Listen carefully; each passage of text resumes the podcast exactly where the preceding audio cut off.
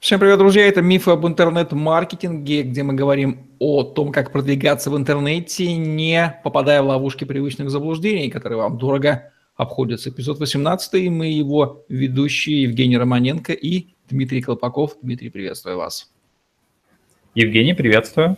Ну что ж, добрались мы наконец-то до инструментария. И сегодня у нас, пожалуй, самый известный старожил российского уж точно интернет-маркетинга, да, наверное, мирового Рунета, способ продвижения, известный как SEO, только не SEO, который руководитель компании, а Search Engine Optimization. Условно бесплатный способ, за который платить не надо, но который тоже требует знаний и ресурсов. Мифы сегодня о нем раскрываем. Но сначала, Дмитрий, начнем с определения. Давайте еще раз смысл SEO для неофитов поясним. Что же это такое и как оно появилось? Итак, SEO – это оптимизация вашего сайта для поисковых систем. Поисковыми системами мы называем сайты, в которых э, мы ищем другие сайты. Это Яндекс, Google и, и же с ними. Их мы называем поисковыми системами. Соответственно, SEO это, – это ряд работ по оптимизации вашего сайта, чтобы выйти в топ 10 э, в топ выдачи вашего сайта по каким-то ключевым словам. Ну, например, там, купить пиццу в Москве, оказаться на первом месте. И чтобы оказаться там, вам нужно сделать ваш сайт лучшим среди всех остальных в глазах этой поисковой системы. Чтобы это не выглядело каким- каким-то чудом и манипуляциями, давайте поясним в двух словах механизм индексирования поисковиками всех сайтов Рунета и принцип поиска, что происходит при введении кем-то ключевых слов и по какому принципу вываливаются сайты, ну, скажем так, в топ-10? Я, я отвечу коротко, а, но более подробно я бы посоветовал, кстати, посмотреть фильм. А, он называется «Стартап». Там часа полтора рассказывается о том, как создавали Яндекс. И там Кстати, можно увидеть... У Яндекса есть очень классные ролики в курсе для вебмастеров, которые очень хорошо для неофита все это объясняет, принцип индексирования. Да, Я да, да. понял, да. как работает индексация. Да. да, мы до этого дойдем. Если говорить в двух словах, то относительно идея простая. Э, поисковый робот, то есть это некий скрипт, то есть некая программа, которая заходит на сайт, загружает оттуда все содержимое, только код, и складывают их в баз данных. В базе данных хранятся все страницы для каждого сайта. И она видит, эм, какие заголовки у этой страницы. Ну, например, у этой, загол... у этой страницы есть много страниц про продажу пиццы в Москве. А также она видит, что в другие сайты очень часто на нее ссылаются. У нее уже как минимум два фактора есть. И страница существует, и контент есть, и рекомендации есть с других сайтов. Окей, и в тот момент, когда пользователь ищет что-то в поиске, эм, он видит выдачу из этой базы. Самый релевантный ответ на его запрос. В общем-то, и все. То есть кто-то думал, я слышал такой миф, что в тот момент, когда человек ищет, в тот момент поисковая машина идет искать. На самом деле времени не хватит. Эта процедура очень долгая, она может занимать там, несколько недель, чтобы весь Рунет отойти. Она уже заранее нашла, ее задача решить, что из найденного показать по этому запросу, что будет наиболее соответствовать запросу. Да? То есть ее задача простая – дать наиболее правильный ответ на запрос этого пользователя. Причем дать миллиарды ответов в секунду, да, потому что запрашивает все в реальном времени. Да, совершенно верно. Все верно.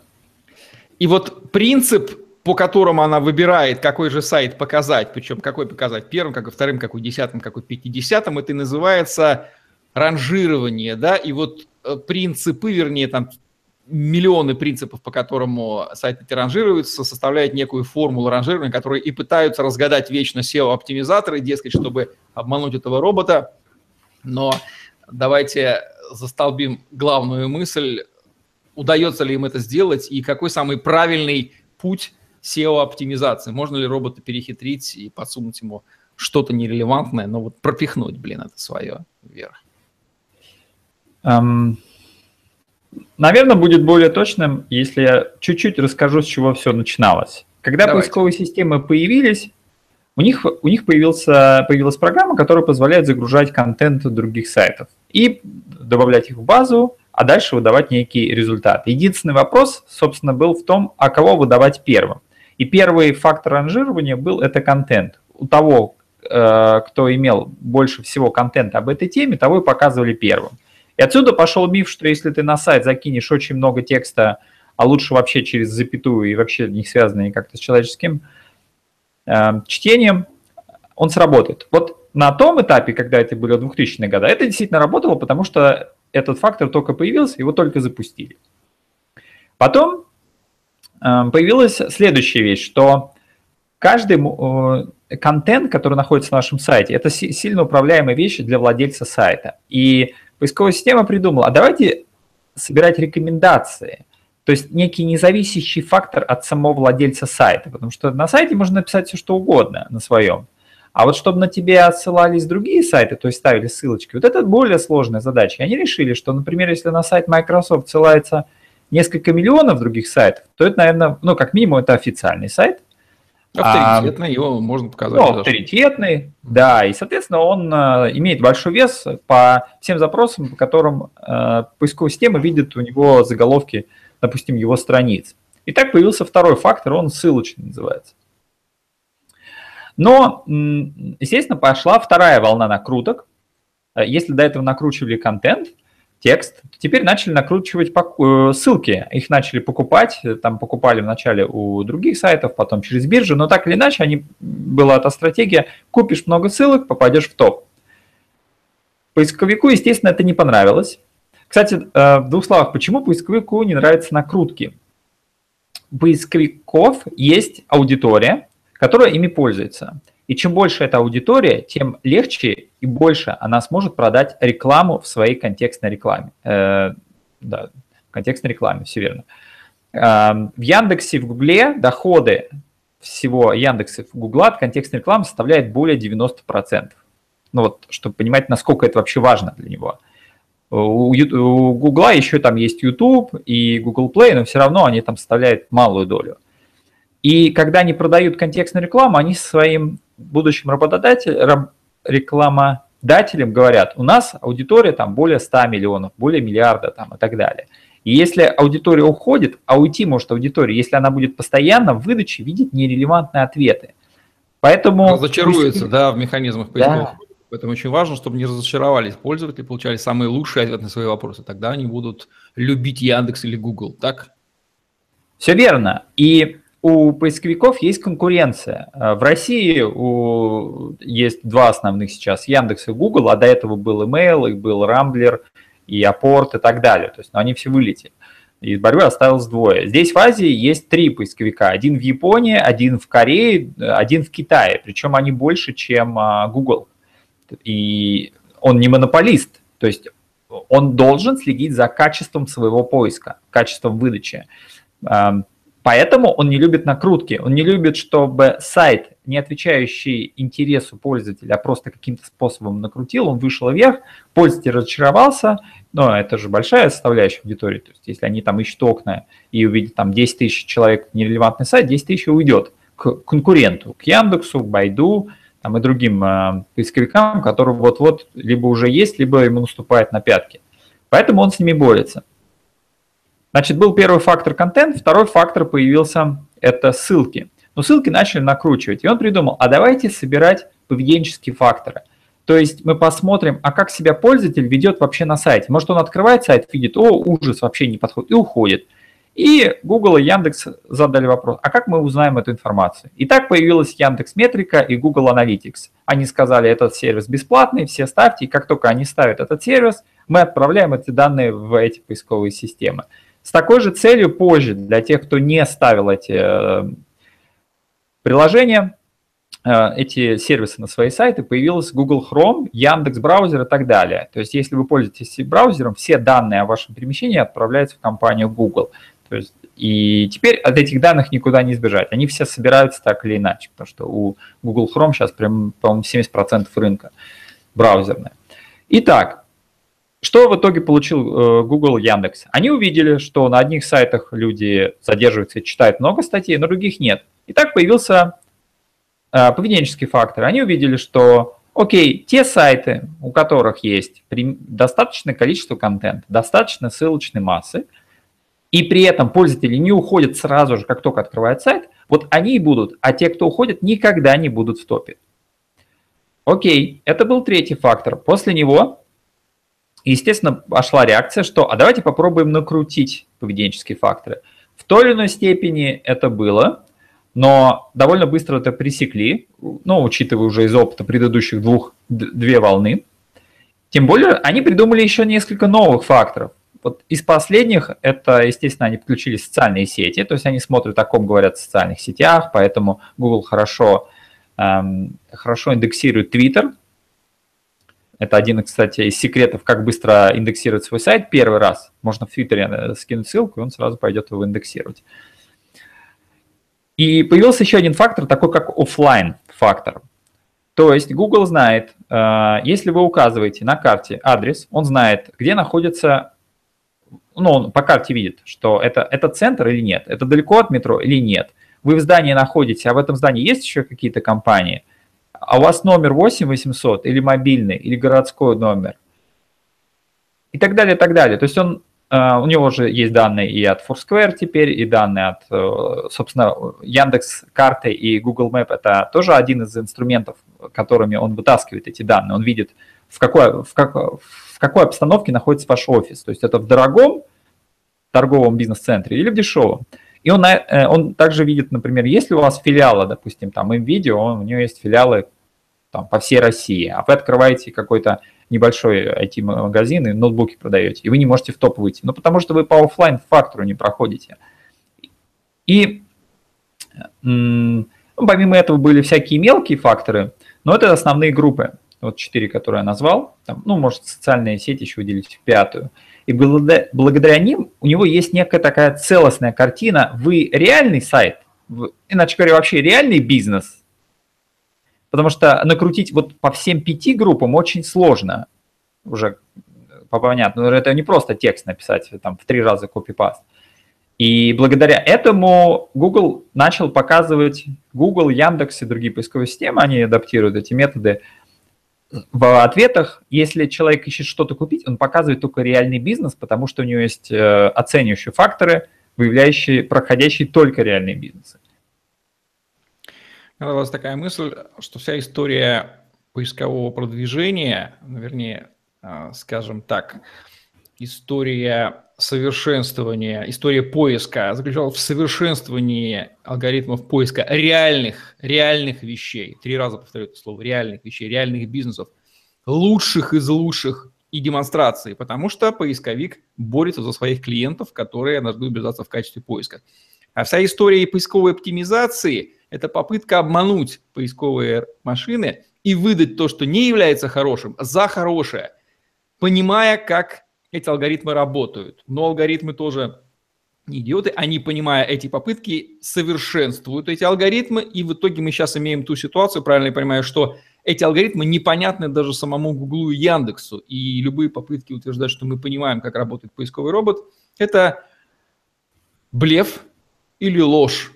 И единственный способ быть в поиске высоко – это быть лучшим из лучших. Вот это правильный белый способ. Все, то есть обмануть нельзя. А, я согласен, что если у вас хорошая компания, реальный продукт, реальный офис и реальная история, вы вам будет намного легче пробиться в топ. Вообще у вас будет возможность, чем если вы новичок. Органическим вы... образом причем, да. органическим. Просто будьте этим, и все, вас органически подымет. То есть работает здравый смысл на самом деле. Если вы лучший, то вы лучший, вас и найдут как лучшего. Не будучи лучшим, выглядеть как лучший не получится. Раньше получалось, сейчас уже нет. А, ну, я внесу небольшую коррекцию. Оптимизация SEO до определенного момента это было поиск определенных лазеек. Последние лет 7, там, с 2010-2009 года, все лазейки на самом деле закрылись, когда количество факторов там, достигло около тысячи. И, и ну, естественно, уже точно знать, какие из них точно работают, какие нет, уже мало кто мог представить именно в процентном соотношении, тем более они меняются, но уже на автоматическом уровне. И SEO приобрело немножко другое, другой вид направления. Выявили логические, реальные, полезные факторы, с которыми нужно работать. Э, приду примерно о книге. Если взять книгу, обычную книгу, которую отправляют в типографию, точнее, в издательство на ее печать. Автор, он пишет ее, но он пишет, допустим, сплошным текстом и отправляет. Издательство говорит, окей, контент хороший, но нам нужно оформить. Вот это оформить, это и есть SEO, когда вы получаете черновик, и вы говорите, так, смотрите, значит, у книги должны быть заголовки, перед заголовками должны быть картинки, долж, э, каждая там мысль должна быть с красной строки. И эти методы, которым учат сейчас в своих школах Google и Яндекс, они говорят, как сделать ваш сайт более понятным, удобным и полезным для вашего а, для вашего пользователя, клиента. Это, этим заинтересованы и поисковые системы, этим заинтересованы бизнес. И сейчас все оптимизаторы – это люди, кто знают белый метод, то есть они знают, какие приемы, какие приемы вообще ждут сейчас поисковой системы. В принципе, большинство методов, они уже сейчас спокойно в открытую декларируют, они открыли свои онлайн, офлайн школы. Потому что они базовые, это такая базовая оптимизация, которая делает ваш сайт приятнее читателю, да, и нечего ее скрывать. Если ее нету, то текст будет нечитабельный. Отличный пример с книгой. Да, да, да. И все, оптимизация сводится именно к тому, чтобы в первую очередь это было удобно. Ну, можно, можно обобщить это как некая упаковка. Э, товар может быть не упакован, а можно упаковать хорошо. Он может быть в красивой обертке, в хорошем описании, хорошей инструкции, с хорошими иллюстрациями, с хорошими проработанными шрифтами, там, э, оформлением и так далее. И это придает и удобство сайту, и это придает удовольствие для пользователя. А удовольствие на использование вашего сайта это, – это цель поисковиков.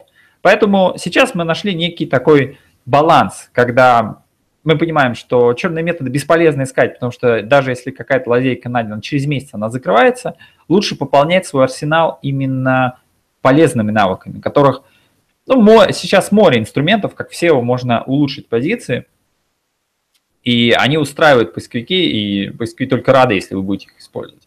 То есть просто нужно выполнить базовые требования к любому сайту, которые, ну, как минимум, не будут представлять собой, а, не будут давать э, грубых ошибок каких-то, да, вот явных косяков. Просто их ликвидировать, предусмотрев базовые вещи, там, красную строку, крупную букву, проводя параллельское имя.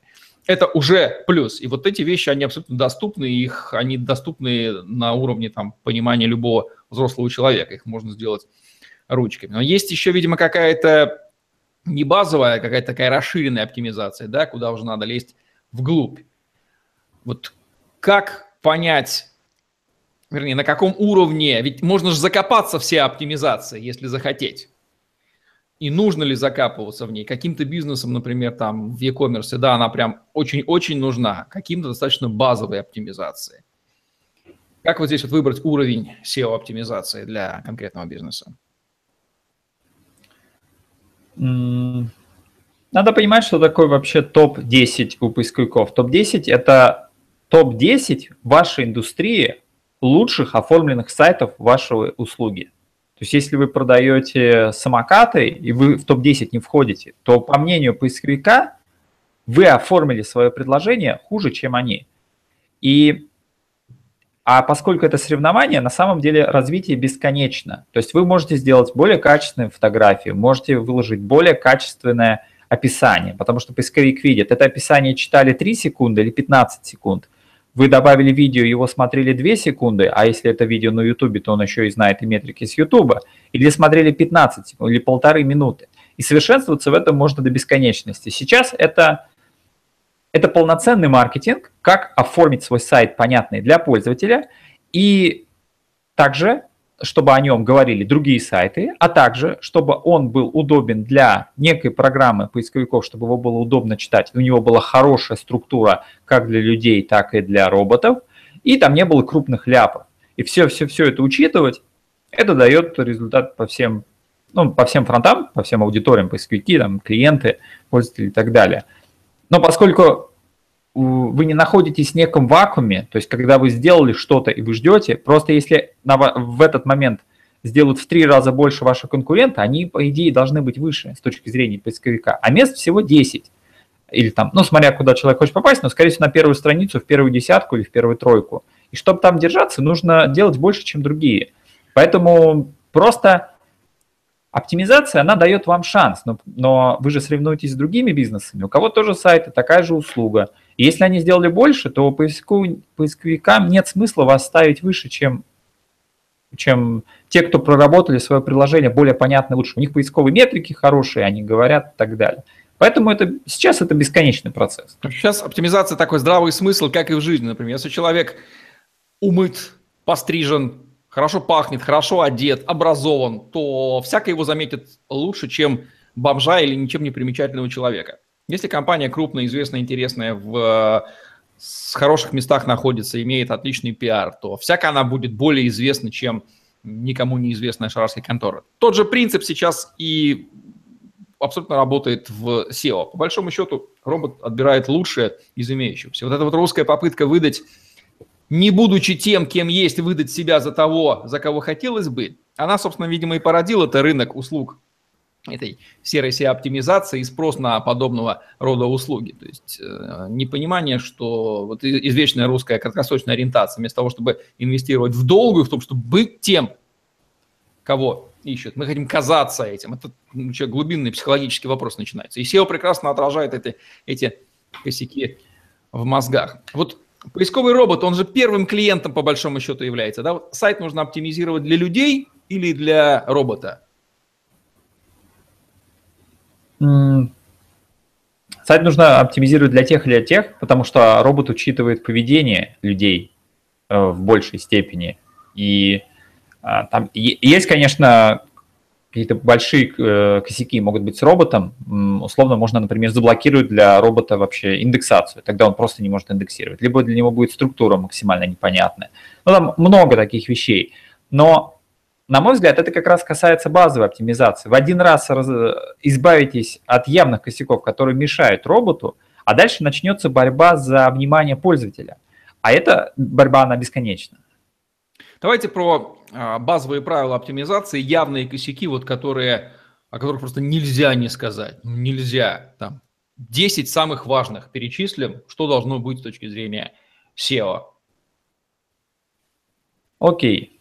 Так, первое, надо разобраться, открыта ли индексация вашего сайта. Может ли робот спокойно зайти и проиндексировать. Что для этого надо сделать? Надо зайти в robots.txt, некий файл, и посмотреть, если нет ли там запрещающих настроек на важные э, страницы. Очень частая ситуация, что разработчики сдают с закрытой настройкой по индексации сайта. Само разрешение индексировать сайт, без которого да.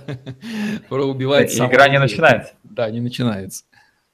Да, есть еще несколько других способов, как могла быть запрещена индексация. Какая-то страница может быть запрещена определенным тегом и так далее. Но э, здесь может быть такая рекомендация, что если вы видите, что с индексацией проблема, то надо разобраться, какими способами можно запретить и проверить все эти способы, нет ли у вас их. Это могут быть казаться как robots.txt, так это может быть мета-тегов роботов на каждой странице, так может быть и sitemap, некий файл, в котором объясняется вообще, как выглядит ваша структура. Ну, ну, на первые три я бы в первую очередь посмотрел бы. Что скажем, что происходит. убедиться в том, что проиндексировано, можно в сервисе типа Яндекс Webmaster или Google Консоль, где видно хотя бы количество проиндексированных страниц. Вы можете, зная, из чего состоит сайт, увидеть там все или не все проиндексировано и быстро э, понять, не запретили ли вы где-то роботу соваться в какие-то отдаленные уголки. Если надо, то открыли и разрешили. Да-да-да, спасибо, Евгений, как, как раз хотел к этому подойти. Э, обязательно зайдите в сервисы вебмастеров Яндекса и Гугла, зарегистрируйте свой сайт и смотрите за индексацией, идет ли она вверх. Если она у вас не идет, то значит надо вернуться к проверке основных настроек индексации, нет ли у вас запретов. Если сайт наконец-то индексируется, это тот самый главный ключевой момент. Идем дальше. Какие могут вещи мешать? Очень часто я вижу, что на сайтах используют один и тот же контент на всех страницах или на большом количестве, либо же этот контент был откуда-то скопирован. Это на самом деле очень большой минус, потому что если поисковая система уже с другого сайта скопировала этот контент, и она присвоила контенту определенный домен, и вы его возьмете, скопируете, добавите на свой сайт, вы получаете минус-фактор. Вы получаете минус, но она понимает, что это было взято оттуда, оттуда-то, и, соответственно, пока вы его не уберете, вы не взлетите. То же самое касается... требование ну, уникальности контента появляется, да? Который надо соблюдать, базовые да. правила. Да, кто первый уникальный контент написал, затем и тапки ему присваивается этому контенту. Ну, имеется в виду текстовый контент или в данном случае другого типа контент, ведь поисковые роботы, они же текст читают. Они читают текст и сейчас еще умеют распознавать картинки. Да, видео не добрались еще пока. Но картинки и текст, да, они умеют то и то. А, собственно, картинки, если вы берете откуда-то картинки, это тоже минус, потому что они не оригинальные, и он знает а, их истинный источник. Соответственно, тому источнику будет в какой-то мере плюс, либо никаких не будет санкций, а для вас будут. Второе. Вы можете написать свой текст, но по каким-то причинам он будет отображаться на многих-многих страницах. То есть адрес меняется, а контент не меняется. Такое бывает. Ну, там внизу подписи, что-то так далее. Так делать не нужно, потому что для поисковика, многие не знают, что сайт, он делится от страницы к странице, и он воспринимает каждую страницу как что-то уникальное. То есть, и, например, если одна страница посвящена, допустим, пицце в Москве, а вторая страница пиццы в Питере – или, допустим, по районам разбито, для него это логическая структура. Но если у вас все это намешано в то тогда ему Одна трудно страница, будет... один ответ, вот такое правило. Не должно несколько страниц давать, это запутывает робот, он не понимает, да. какую же страницу выбрать. Одна страница, один ответ, один запрос. Вот такое правило базовое. А, откуда это правило взялось? А, у, у страницы есть свой уникальный адрес. И поисковик хочет понять, по какому запросу приводить человека. Он не может привести на 6, на 20 ваших страниц. Если они у вас все перемешаны, и у вас одно, там, на одной странице начинается про суши, про ней же про пиццу, про, про, там же еще про что-то, он не понимает в итоге, а какого пользователя-то мне сюда приводить? Ты мне сделай структуру. Одна страница про суши, вторая про пиццу, третья там, не знаю, там что-то еще про сэндвичи. И тогда поисковику понятно, у каждой страницы есть свой уникальный адрес, и, соответственно, если человек ищет сэндвичи в Москве, то я веду на эту страницу. Вот как он думает. Он не воспринимает, он, он понимает, что это один сайт, но он понимает, что одного сайта может быть много видов запросов. Э, хозяин сайта же хочет э, получать пользователей не только по одному запросу, например, где пообедать в Москве. Он, наверное, хочет и где купить суши в Москве и пиццу. И чтобы это реализовать поисковику, ему нужна четкая, понятная структура, одна страница, один запрос. А, и обычно с этим большой хаос, что и это вызывает сложности поисковика, он не понимает, кого, кого, кого вам приводить. Окей, идем дальше, да? Да, идем дальше. Дальше. Вообще базовые вещи да. вот на уровне здравого смысла, когда поймешь, что понятно, что там никакой схемотехники и механики-то нет, есть просто базовое понимание и принципов. В школе надо учить SEO-оптимизации или на первом курсе института. Там взрослые люди перестанут совершать эти ключевые косяки и ошибки. Я согласен. А, только надо SEO изучать еще со стороны поиска. Если вы понимаете, как поисковик думает и как он работает, тогда все вопросы по деталям они отпадают, потому что вы понимаете, что один запрос, одна страница. Поисковик не может вас а, сразу закинуть на 6, на 20. Может быть и ошибка многих компаний, что они думают, что по любому запросу мой пользователь должен попадать на главную страницу. Это иллюзия. Главная страница не может отвечать всем видам запросов, потому что у вас может быть диваны, а диваны бывают и синие, значит, надо показать синий диван. Он не хочет видеть главную страницу со всеми диванами. И от этого надо уходить, просто уникальный, уникальный запрос к уникальной странице. Дальше идут ошибки, связанные с накрутками, такими как попытка докрутить много ключевых слов через запятую, такие как, например, купить э, ссылок на других сайтах. Эти вещи сейчас легко, легко пробиваются, они, и я бы не занимался этим.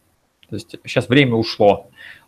И я бы даже немножко поменял бы такой mindset, то есть некое убеждение.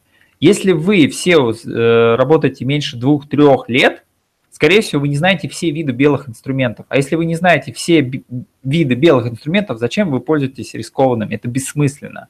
То есть, во-первых, вы можете попасть на штраф, во-вторых, вы можете попасть на бан, когда вас вообще выкинут, и потом может быть, что там много времени вы не можете просто вернуться. А зачем это делать, если у вас есть огромный арсенал белых техник, и которым вы не пользуетесь намеренно, и вы ожидаете, что используете, например, купите ссылок или там закинете какой-нибудь дублированный контент быстренько, и что все взлетит. Нет, не так. Это просто недостаток знаний. Э, и все. Вам нужно восполнить главную проблему. Если у вас не хватает знаний, то разберитесь с ними. Поверьте, если вы узнаете все, возьмете все виды там, курсов, которые сейчас есть, мы позже поговорим, какие можно поучиться, и внедрите, у вас примерно чек-лист получится на, на несколько лет вперед. И по моему опыту, вообще в больших компаниях он не заканчивается. Сейчас в компаниях SEO это отделы, есть отдел по контекстной рекламе, там человек 5, 6, 8. По SEO там человек может быть тоже 10 человек. Это огромный отдел в таких компаниях, как там Amazon, допустим, ну, таких больших e-commerce. Поэтому эта история бесконечна. То есть многих может быть иллюзия, ну, просто почему они это делают, почему до сих пор люди покупают какие-то накрутки и смотрят в эту сторону. Они думают, что, ну, как бы, нет способов воздействия. Их много, их очень много, и их хватит на многие года. То есть используйте так, белые окей. методы, и будет вам счастье долгосрочное. Вот такая простая да. жизненная рекомендация. Да, да, да, вы будете расти Все, причем используйте вас... методы, все, как все доступны, их там сотни действительно, их внедряй, только одних белых методов на внедрение, там, вылизывай, это рай для перфекциониста на самом деле, SEO, да, он может там просто вот заоптимизироваться настолько, там нет даже потолка, предела, да, для оптимизации. Да, окей, давайте подведем итог а, основных ошибок. Первое – это проблема с индексацией. Вы так или иначе ее блокируете для поисковика. У вас нет четкой структуры сайта, поисковик вообще не может разобраться, к какому запросу какая страница. У вас не, не уникальный контент, вы его откуда-то копируете. Вы пытаетесь накрутить контент, пытаетесь купить ссылок а, в надежде, что это сработает. Сейчас все это не работает. Это вот основные ошибки, самые часто встречаемые. SEO-аудит сайта, ведь можно же провести такую диагностику элементарную, как в любом устройстве, как здоровье или автомобиля. И можно ли это сделать своими силами, или любой толковый SEO-специалист мгновенно, посидев в сайте полчаса, поймет, выявит ключевые баги, там, выявит какие-то а, специализированные вещи. А, SEO-аудит – это взгляд, это опытный взгляд на сайт – и это результат его полностью зависит от того, какой багаж знаний у человека, кто его будет проверять. Здесь никакой магии нет, просто у человека есть опыт, у него есть наработанные вещи, могут быть там на горьком опыте, что там нельзя индексацию закрывать, нельзя то делать, то. И он просто идет по своей памяти или по своему чек-листу и смотрит, что из этого подходит, да. И дальше он э, выписывает рекомендации. Это сделайте так, так, так, так, так. Все. Это полностью зависит от его квалификации. Окей, с принципами разобрались. Тогда возникает вопрос, заниматься ли SEO самостоятельно. Ну, базовыми вещами, безусловно, надо овладеть, потому что элементарная интернет-грамотность, которая становится насущной, необходима любому человеку в интернете находящемуся, особенно мелкому бизнесу. А, где искать SEO-специалиста? Стоит ли вестись на посылы многочисленных подрядчиков, которые обещают там вылет в топ, и что они скрывают. В общем, вопрос квалификации и аутсорсинга SEO, либо э, заниматься им самому. Вот он встает. Какие здесь принципы и подходы? И мифы. SEO рынок, мифы. А, SEO рынок большой. Вы можете найти как э, сотрудника штат, как фрилансера, так и агентства. Примерно отбор, на мой взгляд, для всех одинаковый. Первое, вам нужно убедиться в квалификации а, будущих исполнителей, это очевидно. А, как это сделать? Я бы посмотрел на кейсы, которые, проекты, с которыми работали эти исполнители, эти специалисты. Дальше эм, я бы обязательно скинул какое-нибудь тестовое задание, там, просто на общий кругозор, там можно, можно поспрашивать терминологию, можно спросить, что бы вы делали в той или иной ситуации. Если вы не можете составить по какой-то причине это задание, я, э, многие компании, они, кстати, могут просто скинуть ссылку на свой сайт, сказать, вот у нас есть сайт, какие рекомендации вы можете нам дать.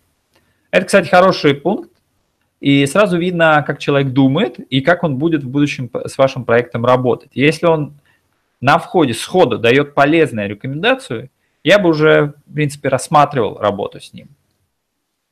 Если глубоко проверять человека, обязательно я бы еще посмотрел, как будет э, вестись аналитика, то есть как э, будет учитываться рост SEO, ну, кроме трафика, что, что на что человек еще обращает внимание, какой у него опыт свой по аналитикой. Если он с ней работает, это большой плюс, это значит, что он может делать несколько тестов и делать какой-то вывод, то есть у него может копиться опыт намного быстрее, чем ждать, когда что-то отваливается или что-то взлетает, то есть он может видеть микроизменения, не только огромные, но и микро. Также очень желательно, чтобы у человека был опыт в программировании, поскольку поскольку SEO – это понимание, как видит ваш сайт робот, то есть некая программа от, от поисковых систем, приходящая на ваш сайт, она видит его с точки зрения кода. Поэтому понимать код, то есть как она видит, это обязательно, естественно. И может быть хорошим, но не обязательным таким моментом может быть это опыт в вашей сфере. Очень SEO на мой взгляд, это, это самый глубокий, самый неотчуждаемый маркетинг, реклама. То есть, иначе говоря, исполнителю нужно очень глубоко понимать ваш бизнес и ваш продукт, и ваш рынок, вашу целевую аудиторию, поскольку поведение ее на вашем сайте полностью зависит от результата SEO. Если человек имеет опыт в вашей индустрии, это большой плюс. Можно даже от обратного э, искать. Можно человека искать из вашей индустрии, то есть посмотреть, кто продвигал ваших конкурентов, связаться с исполнителями этих, эм, связаться с этими специалистами, начать с ними диалог. Но дальше уже, собственно, детали. А основные пункты я назвал. Это компетенции, дополнительные навыки в аналитике, в программировании, знания вашей индустрии и какой-нибудь обязательный тест, может быть, но в принципе, достаточно вашего сайта разбора. Давайте еще а, в качестве мифов о SEO-продвижении выведем на чистую воду многочисленных подрядчиков, обещающих это самое SEO-продвижение. Конечно, они пользуются неграмотностью заказчиков, это очевидно. Они пользуются незнанием а, того, что лучший э, SEO-продвижение – это просто банальное соответствование требованиям роботов выполнения требований белых методов. А, как отделить тех, кто способен эти самые белые методы сделать, не скрывая там, что они будут по белому, от тех, кто предлагает серые и черные методы, которые убьют однозначно бизнес, может быть, они и подымут сайт, но потом он, робот не дурак, провалит его, и э, ущерба такой горе-подрядчик нанесет больше. То есть вот как вот разделить этих самых белых и толковых подрядчиков от тех, которым не надо работать? А, первый стоп-фактор, на мой взгляд, если вам обещают что-то быстро и очень дешево.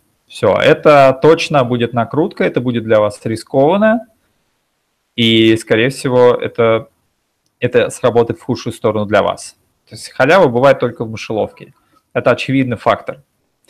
Если м, говорить более подробно, я бы попросил примерный план, некий такой чек-лист, по которому они будут работать с вашим сайтом. Если у них он есть, и в принципе вы согласны с тем, что там написано, что давайте там э, исправим тексты, там, поменяем структуру, то внесем здесь, здесь поправим ваш адрес, здесь карту поставим, здесь видео, здесь там в коде поменяем вот это, вот это. У них примерно есть. Если, э, если они это декларируют, если они показывают, скорее всего, это методы белые в той или иной степени.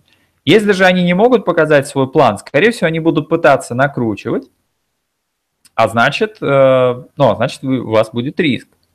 Здесь может быть у заказчиков может быть здесь небольшая сложность именно со сроками, поскольку SEO сейчас во многих индустриях, но это зависит от индустрии, потому что топ-10 это просто соревнование, то есть это зависит, в топ-10 попадает тот, кто больше всех старался. Есть конкурентные сферы, есть малоконкурентные, но так или иначе там может быть выход там, до года быть. Год, три месяца, шесть месяцев. И вы можете на начальном этапе, пока у вас нет роста, вы можете договориться на ряд работ. То есть там в первые три месяца мы сделаем для вас то-то, то-то, то-то. И большинство вещей, которые они вам предложат, они будут касаться в улучшении вашего сайта с точки зрения пользовательского опыта. То есть даже если бы вы по SEO не вышли, но улучшение пользовательского опыта – это очень важный фактор, это же увеличение вашей конверсии которую, кстати, поисковики учитывают для того, чтобы поднять его в топ. То есть если он видит, что это сайт высококонверсионный, то для поисковика это означает, что это сайт высокополезный для пользователя, и он его будет показывать снова и снова. Поэтому повышение конверсии – это тоже как бы часть работы SEOшника, которую он может давать ценность. Это хорошая ценность для всех видов рекламы, для всех видов каналов, в которой он может начинать работать помимо всяких технических вещей, которые будут работать там через 3 месяца, через 6, через 12. Но иначе говоря, работу можно построить так. Вы э, находите э, специалиста, он вам окажется адекватным, вы договариваетесь о цене и просите план. Вам присылает план, примерно половина пунктов в этом плане будет улучшение вашей конверсии. Это нормально, это и есть, собственно, работа по SEO. Потому что может быть обратная сторона. Заказчики думают, что там будет э, план того, где надо купить ссылок. Такого не должно быть, поскольку у поисковика есть несколько факторов, как он определяет неестественный рост ссылок. Если много покупается ссылок, это, это накрутка, и вы, попада, и вы получаете штраф. Или если ссылки покупаются на продажных сайтах, а один раз замеченный сайт в продаже, он попадает в, в черный список поисковика. Поэтому я бы с этим не игрался, поскольку если у вас есть белые методы, как структурировать контент, как улучшить э, конверсию, как э, немножко почистить код, как немножко изменить некоторые настройки. Зачем пользоваться сомнительными методами, если у вас не сделана даже базовая оптимизация, которая, в принципе, может занять даже год. Поэтому ответ, прозрачное отношение. будет за тем, чтобы быстро, но это будет ответ неправильный, стратегический, и мы будем понимать, что мы имеем дело с неправильным бизнесом, который хочет на халявку да пролезть, не будучи тем, кем надо. И мир его эффективно, языком блогеров, выпилит рано или поздно. Но спрос рождает предложение, поэтому и существует да. такое предложение, такого рода услуг. Но мы понимаем, глубинные базовые принципы, чего можно делать, чего не нужно делать. Если, как вот понять эффективность SEO-оптимизации? Ведь SEO работает на две ключевые вещи. На поисковый трафик или органический трафик и на конверсию сайтов лидов. Правильно? Собственно, по этим вещам и можно ее отследить.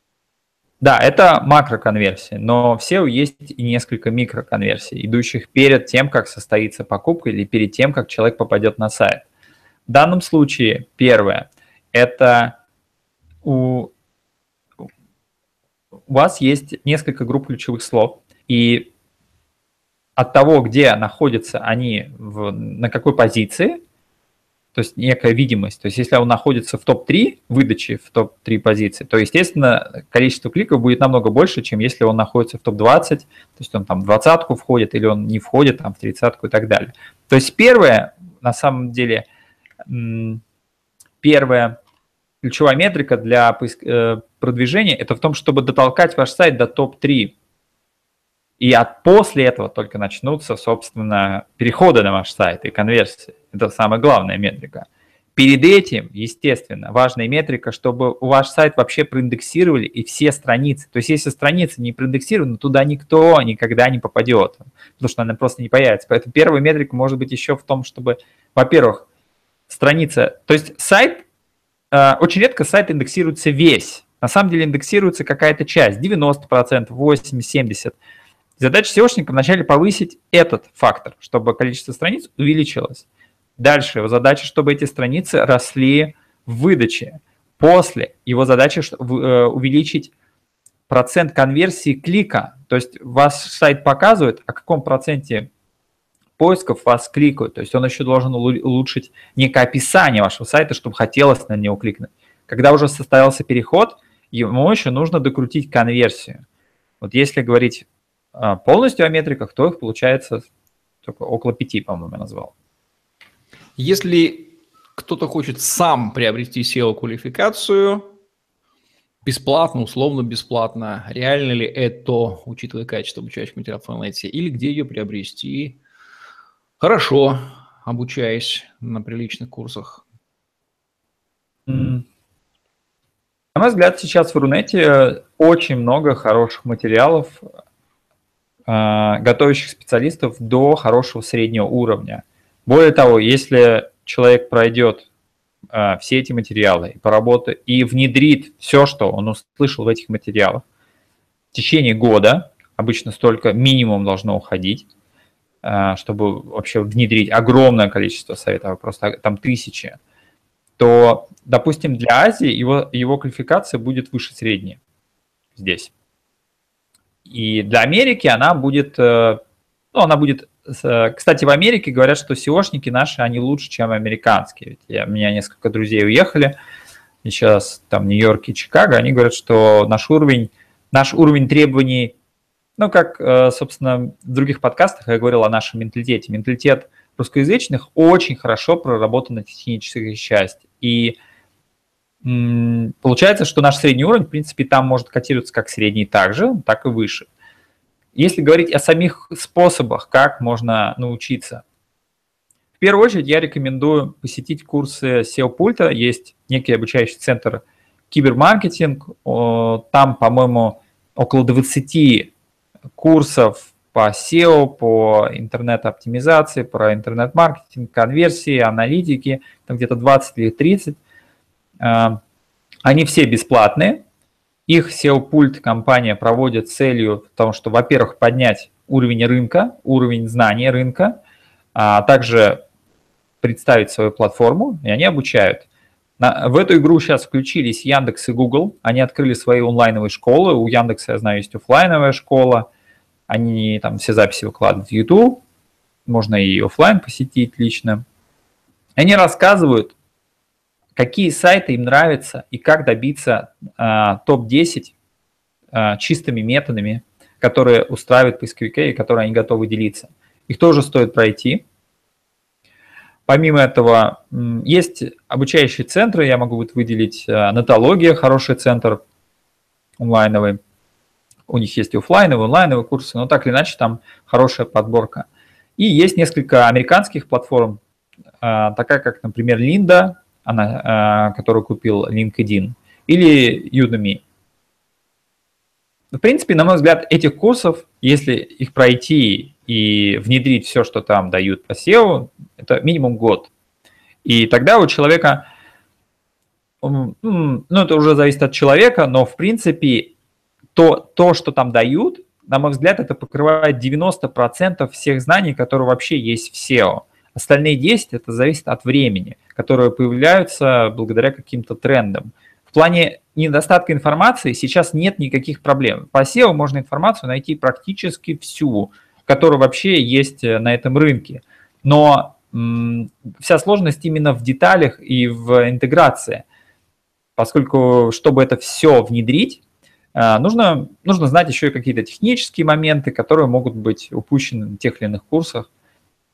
Все, в общем, с этим у нас полный порядок в Рунете. То есть никакой тайны в SEO нет, это абсолютно прозрачная область знаний, и э, нужно принимать решение самому в нее внедряться или искать специалистов. Ну, собственно, как и в любом, пожалуй, деле.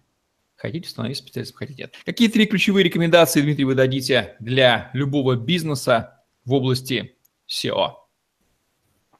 Ну, первая рекомендация, я бы прошел названные курсы, хотя бы разобраться с базой до тех пор, пока вы не начнете посещать курсы, и вам не будет казаться, что вы это уже слышали. Вот когда вас вы дойдете до такого состояния, это значит, что больше слушать вам не нужно, вам нужно просто уже начать внедрять. Тогда хотя бы у вас не будет некой путаницы, и избавиться от иллюзии, что раз вам бесплатно эти знания дают, что в них нет ценности. В них есть ценность, и э, искать накрутки, ну, можно второму перейти, пункту нет смысла искать накрутки и нет смысла искать знания о том, как накрутить. Это бесполезно, поскольку Яндекс и Google в штате имеет хороших специалистов, которые с этими накрутками борются, и они по силе намного сильнее, чем те люди, кто придумывает эти накрутки. Поэтому нет смысла бороться с ветряными мельницами. Обратите внимание на те знания, которые уже накопились в индустрии, их очень много, и они работают. Если говорить о деталях, такими общими мазками, сделайте понятную, во-первых, сделайте удобный, понятный сайт для, для ваших пользователей, поскольку это дает вам и конверсию, но это дает и SEO тоже – Обязательно используйте уникальный контент как в тексте, так и в картинках, в принципе, и уникальное видео вам тоже поможет. И третье, смотрите за вашей индексацией, смотрите, как на вас, э, э, какая реакция поисковиков вашего сайта. Тогда вы будете держать руку на пульсе и видеть эм, ваш прогресс. Ну что же, Смысл такой. Повышайте грамотность, не используйте серые методы, а внедряйте десятки белых, нужных практик, которые долгосрочно работают. И следите за а, эффективностью этих действий. Наблюдайте, как ваш сайт появляется в выдаче на топовых позициях. Вот и вся механика. Такие вот рекомендации от Дмитрия Колпакова в программе «Миф об интернет-маркетинге», где мы говорим о том, как продвигаться в интернете, не попадая в ловушки привычных заблуждений, которые вам дорого обходятся. А в следующем выпуске мы поговорим про отпочковавшуюся, но уже платную, основанную на том же принципе, что и SEO способе, это контекстная реклама, CPS или Search Engine Marketing, как она называется в Азии. Дмитрий Колпаков, Евгений Романенко были с вами. Ставьте лайк, подписывайтесь на наш YouTube-канал, чтобы не пропустить новые интересные видео с вашими любимыми экспертами. Продвигайтесь, используйте белый метод, вы сами все слышали. Все, слава богу, уже понятно.